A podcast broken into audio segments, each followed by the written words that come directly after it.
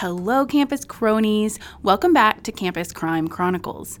I'm your host, Dr. Nicole Turner, higher education professional and true crime addict. In every episode of this podcast, I take a deep dive into some sort of true crime that occurred on a school campus or a crime that's associated with a college or university in some way. For each episode, I rate the seriousness of the crime from 1 to 5 on my serious crime scale, with 1 being completely not serious, possibly even a little humorous from time to time, to 5 being very serious. This episode is rated a 5. When Binghamton University student Haley Anderson went missing in March of 2018, her roommates turned to their iPhones and the Find My Friends app in a desperate attempt to locate her. The app led them to the apartment of fellow Binghamton student Orlando Tercero, but when he wasn't answering the door and was nowhere to be found, Haley's friends took matters into their own hands. They entered the apartment through an unlocked window, and what they discovered would haunt them forever the lifeless body of their friend, Haley, lying on Tercero's bed. This episode is titled Finding Their Friend. So without further ado, let's get started.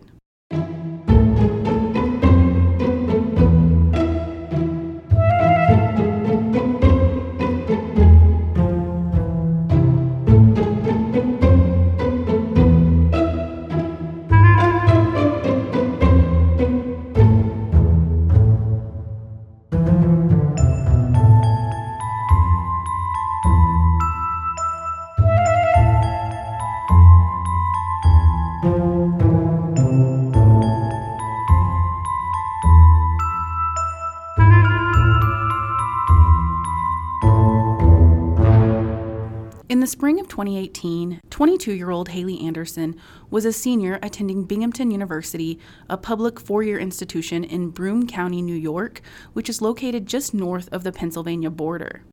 Haley, a smart, driven, straight A student, was accepted into the nursing program at Binghamton, and she was on track to graduate with a bachelor's degree in May of 2018. Her friends and family said Haley had always dreamed of being a nurse because she was a natural helper and nursing would allow her to do just that help people. In fact, she even had a nursing job lined up back home in Westbury, New York, after graduation that spring. Karen Anderson, Haley's mom, said she was so proud of Haley's accomplishments, and she was even planning to throw Haley a graduation party. Karen said, quote, She had worked so hard and done so well, and I was going to give her this big party.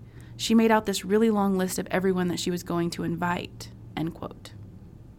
Haley also was the true definition of a free spirit, and Karen even described her daughter as a millennial hippie. She said, quote, the way she dressed, her hair, her personality, the way she was with her friends. She trusted everybody. She talked to everybody. End quote. During college, it's no surprise that Haley met tons of people and forged many friendships.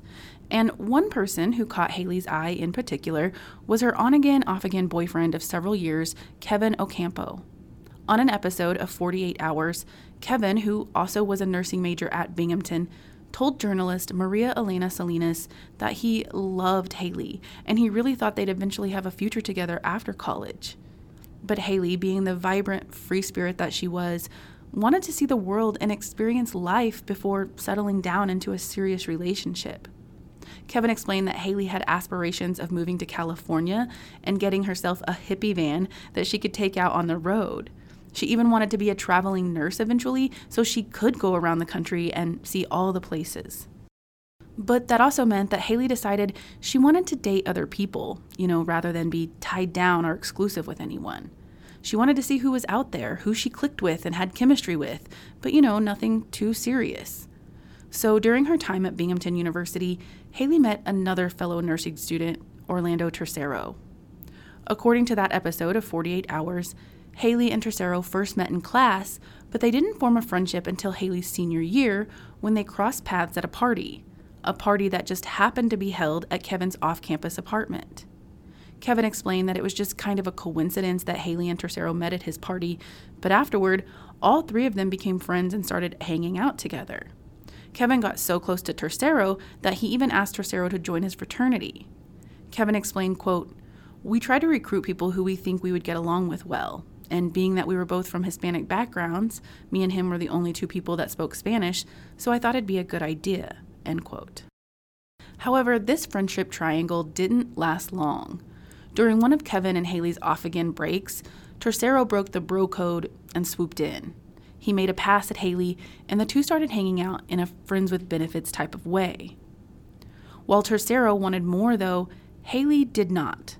Karen, Haley's mom, said, quote, they had some romantic times together, but Haley was very clear from the beginning that she didn't want to be in a committed relationship.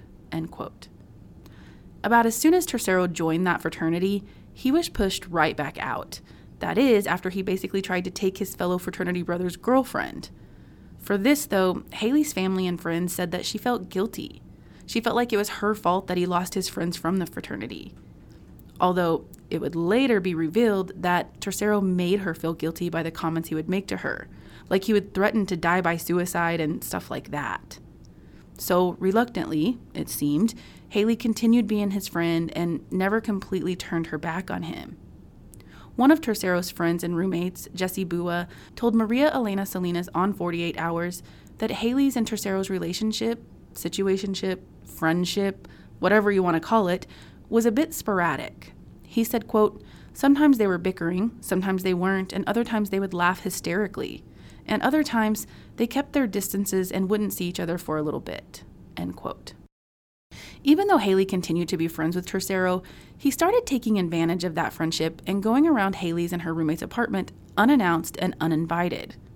According to Investigation Discovery, Haley's roommates would often find Tercero sitting on their front porch, smoking a cigarette and waiting for Haley to arrive, even though she didn't invite him over.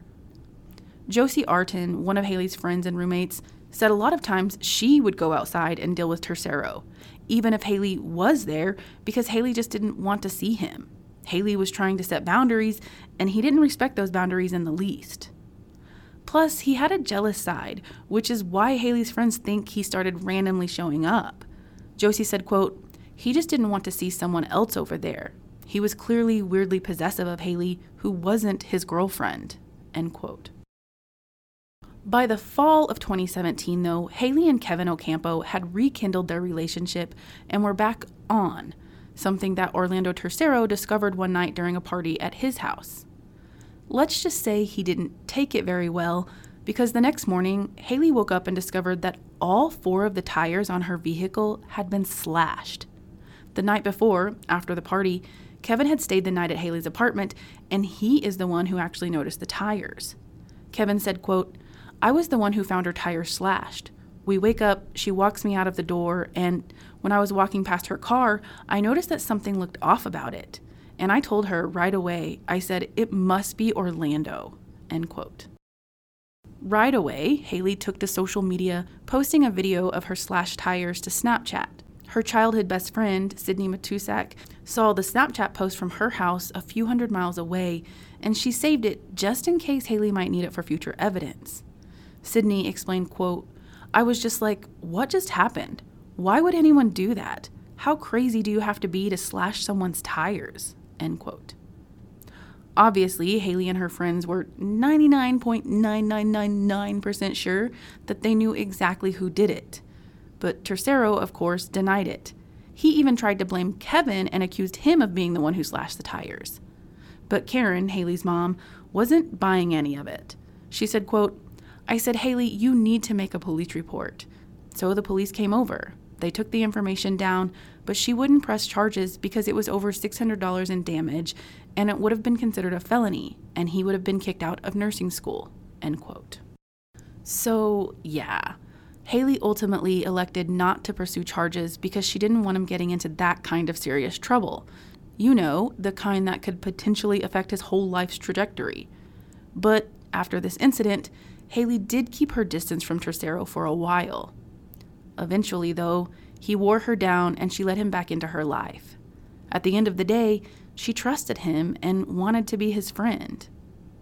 Nearly six months later, though, in March of 2018, that trust would forever be shattered and Haley would come up missing. That brings us to Wednesday, March 7th, 2018. On this day, Haley and her two roommates, Josie and Michelle, decided to spend the night drinking wine and playing board games at home. You know, just a good old fashioned girls' night in. After the night was over, though, and the roommates woke up the next morning, they couldn't find Haley, and they soon realized she wasn't even home. The thing is, Josie and Michelle knew their friend well, and they knew Haley did her own thing. She was an adult and could go wherever she wanted. It's not like they were out to keep tabs on one another. So they didn't immediately worry about her or think too much about her absence. It wasn't until the next day that the worry began to really set in. On Thursday, March 8th, when nobody had seen or heard from Haley for an entire day, Haley's friends made several attempts to contact her. They called and sent text messages, but Haley wasn't responding to any of them. This was definitely not in Haley's character, so at this point, they were becoming increasingly concerned. But it was later that night that really sent them over the edge, sick with worry. You see, Haley had promised Josie that she would watch her perform at a local poetry night, but when the event was said and done and Haley never showed, that's when her friends knew that something must be wrong. The next day, on Friday, March 9, 2018, Haley was still not responding to texts or phone calls from her roommates. And as they were racking their brains, trying to think of something they could do to try and find her, Josie and Michelle remembered that they were all sharing their locations through an app on their cell phones.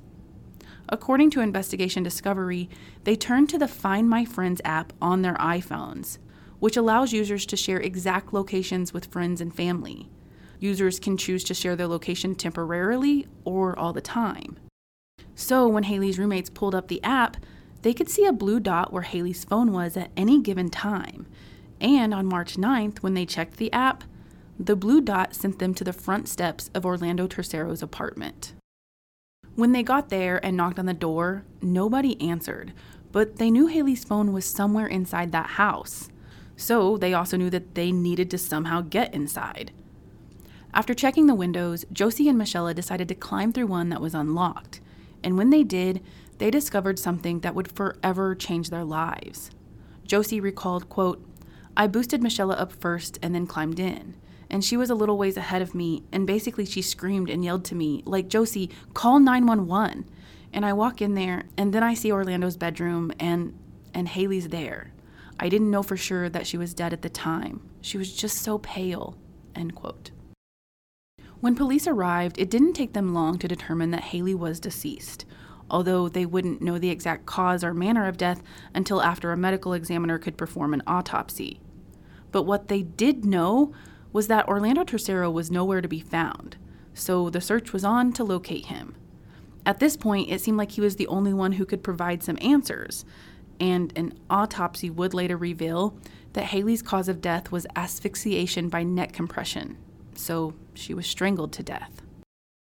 Meanwhile, back in Haley's hometown of Westbury, New York, Karen didn't even know Haley was missing, let alone that her daughter was dead. You see, Haley was fiercely independent, and while Haley and Karen had an amazing relationship, I mean, they were basically best friends, they looked forward to a long weekly phone call every Sunday. So Karen wasn't expecting to talk to her daughter for another couple of days.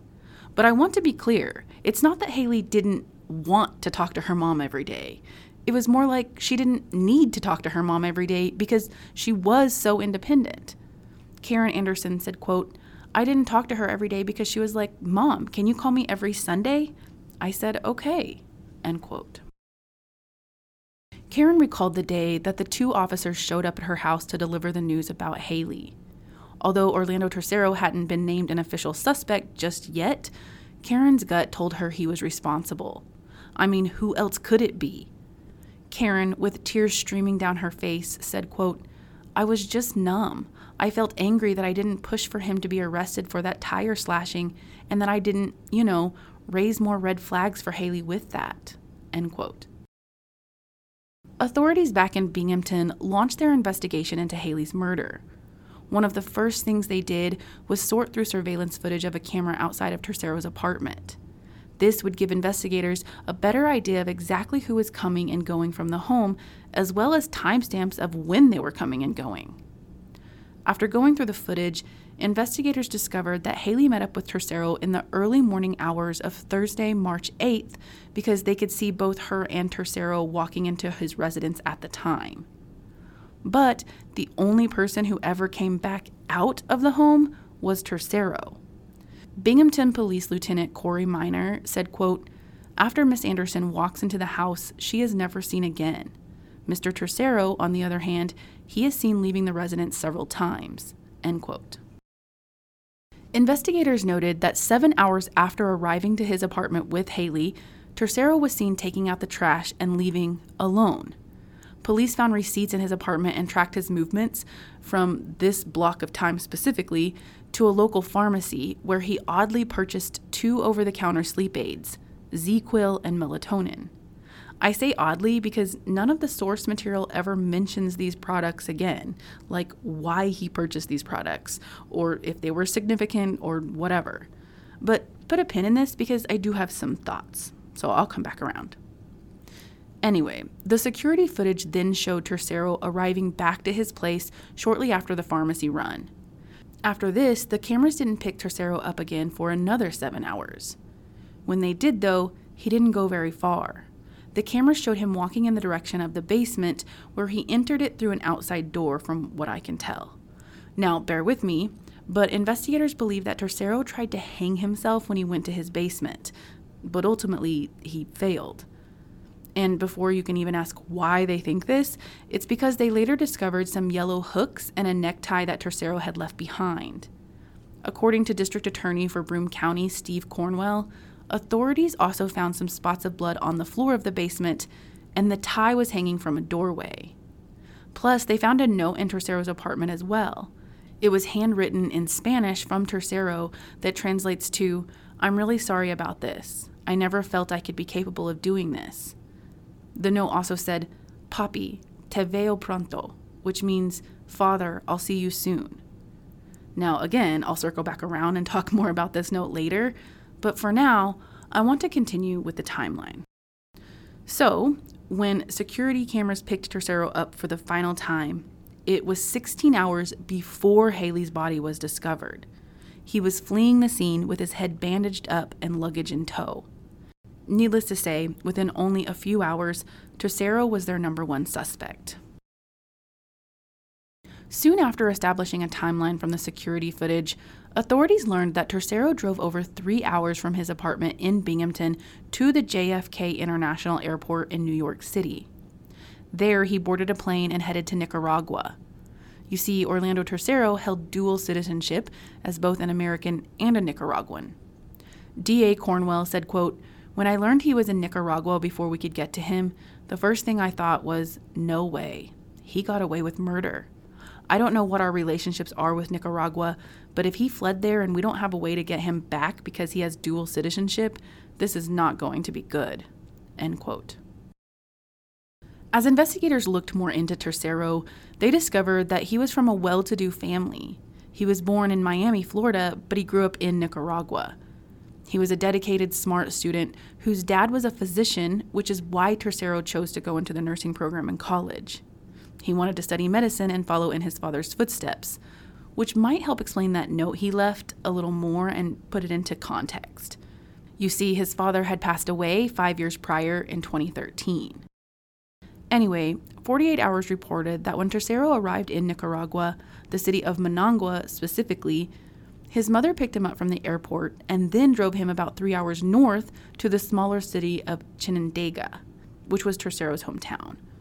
For several days, authorities learned he allegedly hid out in the house where he grew up before his mother drove him to the larger city of Leon to seek medical attention. Apparently, Tercero was taken to the hospital for self inflicted wounds, but I'm not sure if they were fresh wounds or if they were still injuries from his suicide attempt in the U.S. Either way, this hospital is where Nicaraguan police found and arrested Orlando Tercero. You see, while he had been hiding out for the previous five days, U.S. and Nicaraguan police had been in contact, and Nicaraguan police were informed that Tercero was wanted for murder in the States. The day after taking him into custody, police in Managua, the capital of Nicaragua, held a press conference announcing his arrest. The media showed him in handcuffs in police custody, but they hadn't charged him with a crime just yet. And soon, the fight for international justice was on. According to an article in the Binghamton Press and Sun Bulletin, murder is clearly an extraditable offense under a U.S. Nicaragua treaty that was signed in 1907. However, the treaty does not require either country to extradite one of its own citizens, which turned out to be a major conundrum in this case since, you know, Tercero was a citizen of both countries. According to Cora True Frost, an associate professor at Syracuse University College of Law back in 2018, she considered it highly unlikely that authorities in Nicaragua would pursue a trial against Tercero there. Rather, she really thought they would likely extradite him back to the U.S. since the murder happened on U.S. soil. Here in the United States, Tercero was facing a charge of second degree murder. But to everyone's surprise, Nicaragua elected not to extradite him. By September of 2019, after nearly a year and a half of going back and forth about the extradition of Orlando Tercero, DA Cornwell received a call from the Department of Justice. Cornwell explained, quote, I was told good news, bad news situation. And I said, all right, well, what's the bad news? They're not going to extradite him, end quote. The good news, however, was that Nicaraguan authorities were willing to try him there. But honestly, at the time, to Cornwell, it wasn't all that great of news. He said, quote, I thought we had a snowball's chance in hell of getting a conviction in Nicaragua, end quote. This was especially after they charged him with a crime that doesn't even exist in the United States. They charged him with femicide, or the murder of a woman with whom the perpetrator had a relationship. But y'all, let me tell you something. The Nicaraguan justice system came through. So, allow me to explain. In Nicaragua, Tercero wasn't required to enter a plea of any kind. Rather, he was just going to go to trial based on the charges at hand, and that was that. And at trial, there would be no jury. Instead, after the presentation of evidence from both sides, a single judge would determine his fate. But in order to prepare for the trial, Cornwell and his office in Broome County were actually asked to assist the Nicaraguan prosecution team, which was a glimmer of hope for them yet. Cornwell explained, quote, We had eight days to prepare for trial. Eight days. And probably the biggest part is to set up a way to communicate. So the Nicaraguan authorities agreed that we could use teleconferencing. End quote. So the whole trial would be conducted partly in person in Nicaragua and partly by teleconference in the US, where witnesses would testify from the Broome County DA's office to a courtroom that was over 4,000 miles away in Managua. Tercero's trial began October 1, 2019, over a year after Haley's murder. Presiding over the case was Judge Fabiola Betancourt. During the trial, Karen Anderson was the first person to take the stand for the prosecution, who testified about the problems in Tercero's and Haley's relationship. She told the court about how Tercero would not stop texting her and following her around and driving by her house. Prior to the trial, though, Karen had never really seen Orlando Tercero, so this was her first time coming face to face with him, even if it was just through a teleconference screen. Karen told Maria Elena Salinas on 48 Hours, quote, I felt sad that he ruined so many people's lives. And then, as the trial went on, I had become much more and more angry because he acted very arrogant and almost as if he was there and he was bored. End quote. Josie Artin, one of Haley's roommates, also testified, who explained how possessive Tercero was over Haley, as did Haley's ex boyfriend Kevin Ocampo. A Binghamton police investigator, Carl Peters, took the stand too, who walked the judge through the crime scene and all the evidence pointing to Tercero as Haley's killer. The judge also heard from the pathologist who performed Haley's autopsy, Dr. James Terzian. And finally, D.A. Cornwell told the Nicaraguan judge that the evidence against Tercero was overwhelming. Cornwell said, quote, He choked her to death. He took Haley, who I believe may have been sleeping, and he choked the life out of her and left her there to rot. That is a sick, disturbed man that could take advantage of somebody he claimed to love and kill her because he couldn't have her. End quote. So, just as a side note, whenever he said that he thinks she may have been sleeping, well, that makes me think that maybe Tercero was purchasing those sleep aids for Haley, not for himself. Like he knew what he was going to do, and so he wanted her to be in like a really deep sleep. I don't know for sure, that was never brought up at the trial and never explained, but those are just my thoughts. Anyway, After prosecutors made their case, Tercero's defense attorney, Eduardo Ruby, was up next, who tried to prove that Orlando Tercero was temporarily insane. Ruby argued that Tercero had been under the extreme influence of alcohol, and he even called a psychiatrist to the stand, the one and only witness in the defense's case. According to that episode of 48 Hours, Dr. Ronald Lopez Aguilar testified that Tercero told him he had no recollection of the crime. He claimed he woke up after a night of heavy drinking to find Haley dead in his bed. But the thing is, the psychiatrist could not verify if Tercero was telling the truth, and he said there was no way to tell what Tercero's state of mind was at the time. What the psychiatrist could say definitively was that there was nothing wrong with the guy's current mental state, not in the slightest. Cornwell, though, the DA, wasn't buying one second of Tercero's claims. Cornwell said, quote, It's indefensible. It was an indefensible case. I would say there is absolutely no possibility that he doesn't remember what happened. There's no evidence that he was drunk or on drugs.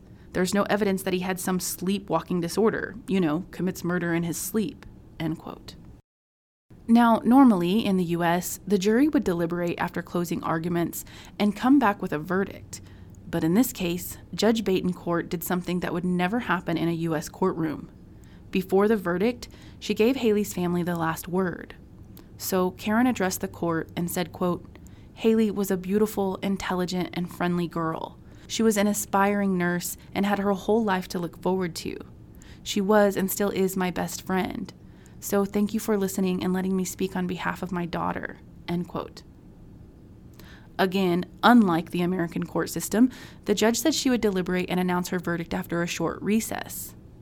And after only 90 minutes, Judge Fabiola Betancourt returned with a bold statement.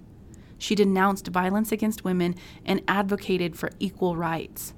She made it a point to say that Tercero disposed of Haley because he could not accept that she had control over herself. And with that, Judge Betancourt found Tercero guilty of femicide. Two weeks later, Orlando Tercero was sentenced to 30 years in a Nicaraguan prison, the maximum sentence possible for the crime. While sentencing Tercero, Judge Betancourt pointed out that since he took it upon himself to punish Haley for rejecting him, the judge was punishing him for his heinous, shameful crime. Karen explained her feelings after securing Tercero's conviction and sentencing. She said, quote, I couldn't believe it. I was so happy that we could work with this other country and that the prosecuting attorney did such a good job and was so passionate about this conviction and the judge, and it was just amazing to me. End quote. After the trial was all said and done, D.A. Cornwell expressed his belief that Tercero would strike again if he were given the chance. Cornwell said, quote, He's a killer, and if he didn't kill Haley that day, he probably would have killed somebody else. And if he's ever released, he'll kill again. End quote. Less than a year later, though, in February of 2020, Tercero appealed his conviction and was back in court in front of three magistrates. His defense attorney brought the same arguments and asked for a new psychiatric evaluation by a more experienced forensic psychiatrist. The defense also argued that Tercero was wrongfully charged, that if he would have been charged and convicted for the crime in the U.S., he would have faced a lesser sentence with the possibility of parole.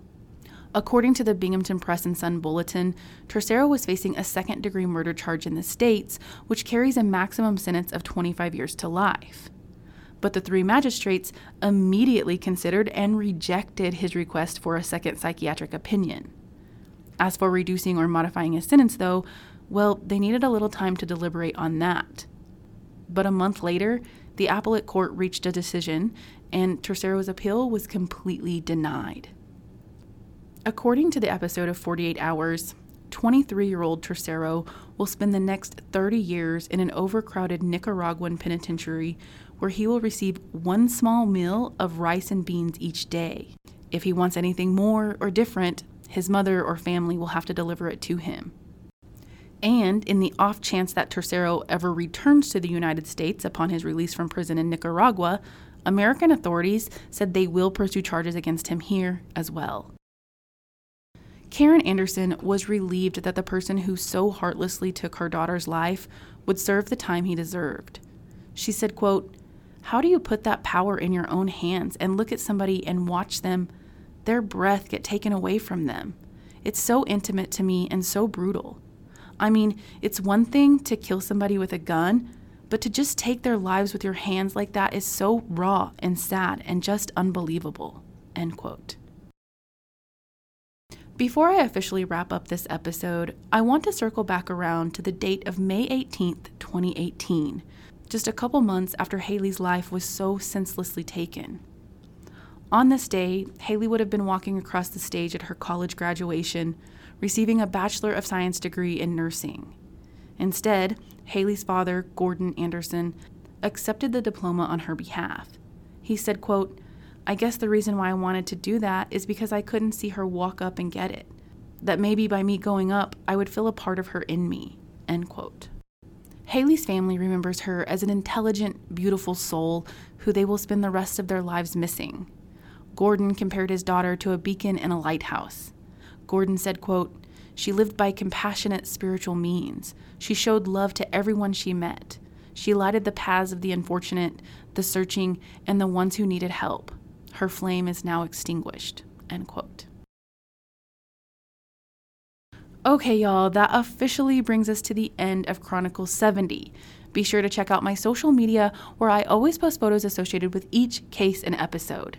You can find me at Campus Crime Chronicles on both Facebook and Instagram. That's also where you can find a direct link to my Patreon. Each month, I drop a bonus episode exclusive to my patrons and subscribers. This month, I haven't dropped it yet, but I'm planning to get it out later this week. So be sure to check that out for some extra campus crime stories. Okay, well, that's all for today, so bye for now. Campus Crime Chronicles is researched, written, and recorded by me, Nicole Turner, and it's edited and produced by Giari Gassaway. Tune in again in one week for the next Chronicle.